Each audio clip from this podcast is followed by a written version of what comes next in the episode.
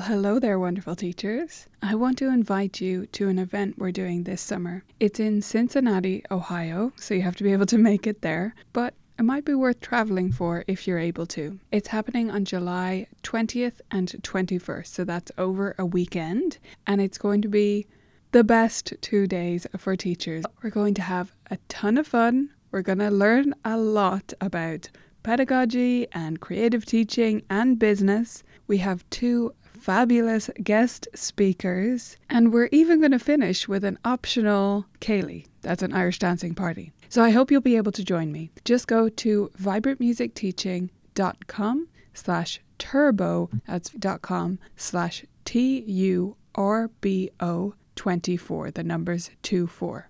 I hope you'll check it out, view all the details there, and I hope to see you in Cincinnati in July. On with the episode. Vibrant, Vibrant, vibrant music teaching. proven and practical Tips, strategies and ideas for music teachers.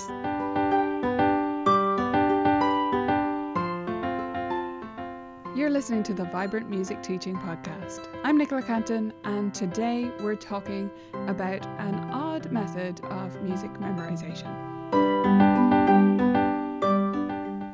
Welcome back, lovely teachers. How do you feel about memorization? Is it your favorite thing to do? Did it cause you a lot of grief? Do you have lots of experience with it? Do you have very little? I'd love to hear your thoughts on that because I think this is something that's so different for each individual person, of course, but also culturally around the world. When I was growing up, I didn't memorize anything. The only way it would have been mentioned is like in a sort of you've played it so many times that you can just now remember it kind of way, but not in a we're going to intentionally memorize something for a performance or we're going to play at this concert or exam from memory. So it was a pretty foreign concept to me. I knew of it as a thing, but maybe just as a playing it over and over and learning it off that way kind of thing. Until, again, late teens, early 20s, I started exploring this and finding out more about it through my teaching and thinking about okay, I naturally want to fight against this idea because it's something that's uncomfortable to me. But in many parts of the world, it's very common, so maybe I'm wrong. And often the answer in these cases is somewhere in between the two, right?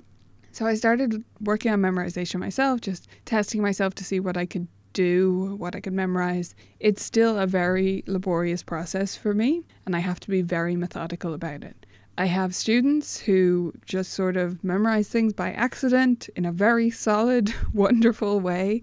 I have students who need a bit more help with the memorization thing, and very few students who struggle to the degree to which I do, just probably because they're starting earlier, I think. But for those who do need a bit more of a structured approach, I have a bit of a weird one to share with you today, but it has a logic to it. You don't have to follow this to the letter, but you can start out by following it to the letter, and then basically the idea of it seeps in, and you don't have to be as exact in the future. So if you struggle with memorization yourself, or perhaps don't struggle at all, and therefore don't know how to help students who do struggle with this, this might be something to try out. I call it quite simply the 5 7 22 music memorization method. So, step one is to play a section of the piece. I guess step zero is split the piece up into sections if you aren't already working that way. I like to mark mine with letters going backwards through the alphabet. I do that so they can't be sort of mixed up in the moment with the names of notes, and it's just a convenient way of labeling things. But I split things up into comfortable sections, say 4 to 12 bars, something like that. And then we work on one section at a time. And the first way we work on it is do it five times, based every five minutes. So this is the five part of the method. So pick a short section of the music. I like to start at the last section that we have laid out, and then have your student play it while looking at the score, and then cover the music. I used to awkwardly take the book away. It's much easier just to have another book beside it on the music stand and just cover it over and open it up. It's easier than turning the page or taking it off and on and off the music stand. So just put a book beside it, cover it, reveal it as you need to. So they play it looking at the score, then they cover it and see if they can play it from memory. And then just repeat this, revealing, covering, until they can successfully play it from memory. Then do something else for five minutes. So you're in a lesson, there's plenty of other stuff to do, do some scales, do whatever. And then five minutes later, if you want to be exact, you can set timers for this. They need to play it five times again. And then another five minutes later, five times. And we're repeating this five times. So there's really three sets of five, okay? So they do it every five minutes. When the timer goes off to say it's been five minutes, we play it five times in a row from memory if they can. If they need to look at the book again, they do. Then we wait another five minutes and do it again. And we do that five times. Okay? So that fits within your 30 minute lesson, even if that's all you've got with your student. Only if you started it at the very beginning of the lesson. But if this is going to be a priority, that's what you should do. As students get used to this step one, they may be able to do it at home. However, especially if they're on the younger side, I'd recommend doing these steps in the lesson quite a few times before you're assigning them to do that at home because you have to be very disciplined to follow through with this.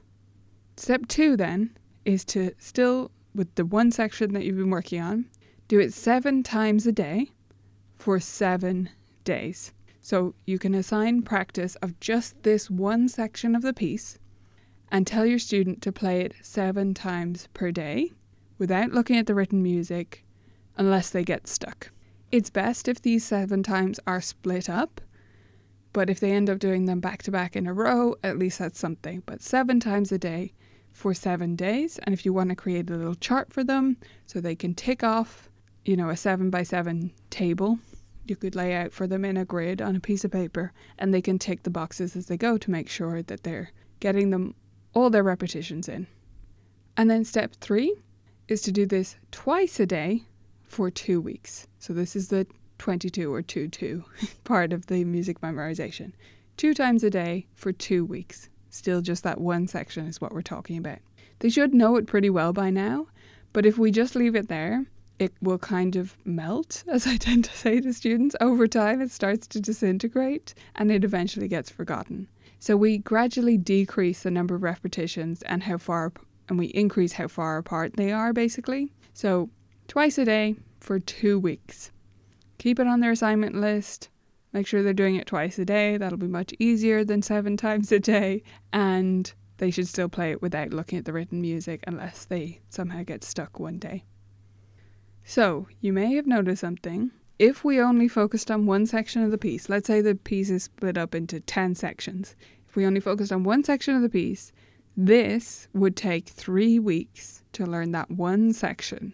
But the thing is, you're not only going to work on one section at a time, you're just going to do this process for each section individually. So you start section one one week, and then that week they're doing it seven times a day for seven days.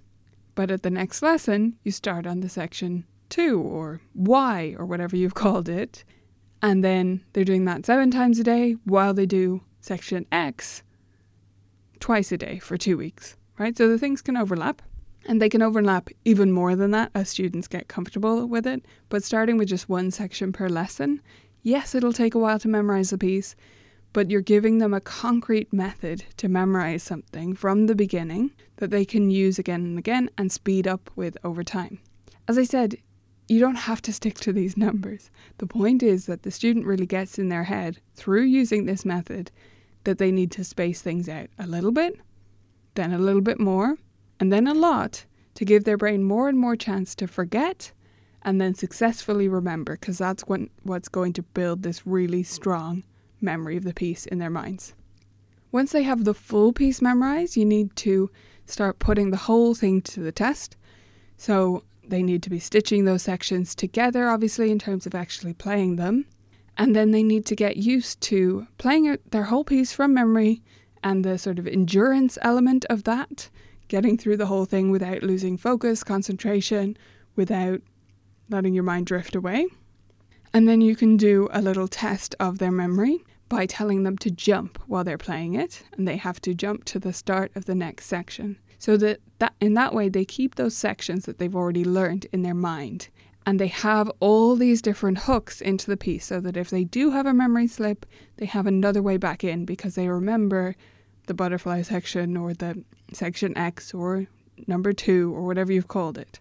So I got this strategy for the jumping practice from the wonderful Christina Whitlock of the Beyond Measure podcast, and I believe she learned it from a professor in her college. So check out her podcast for more wonderful ideas and just all around fantastic advice. So that's one way of memorizing music. There are many ways to do it. I'm just giving you an option for the very logical thinkers. But I'd love to know how you do it. How do you memorize your own music or how do you teach it to students? Let me know your thoughts over on Instagram. We're at Colourful Keys.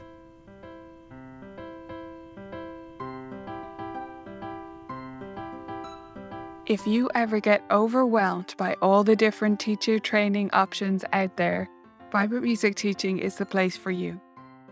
We nickname our members flamingos because they're masters of balancing all of the things and making it all work in a way that isn't overwhelming.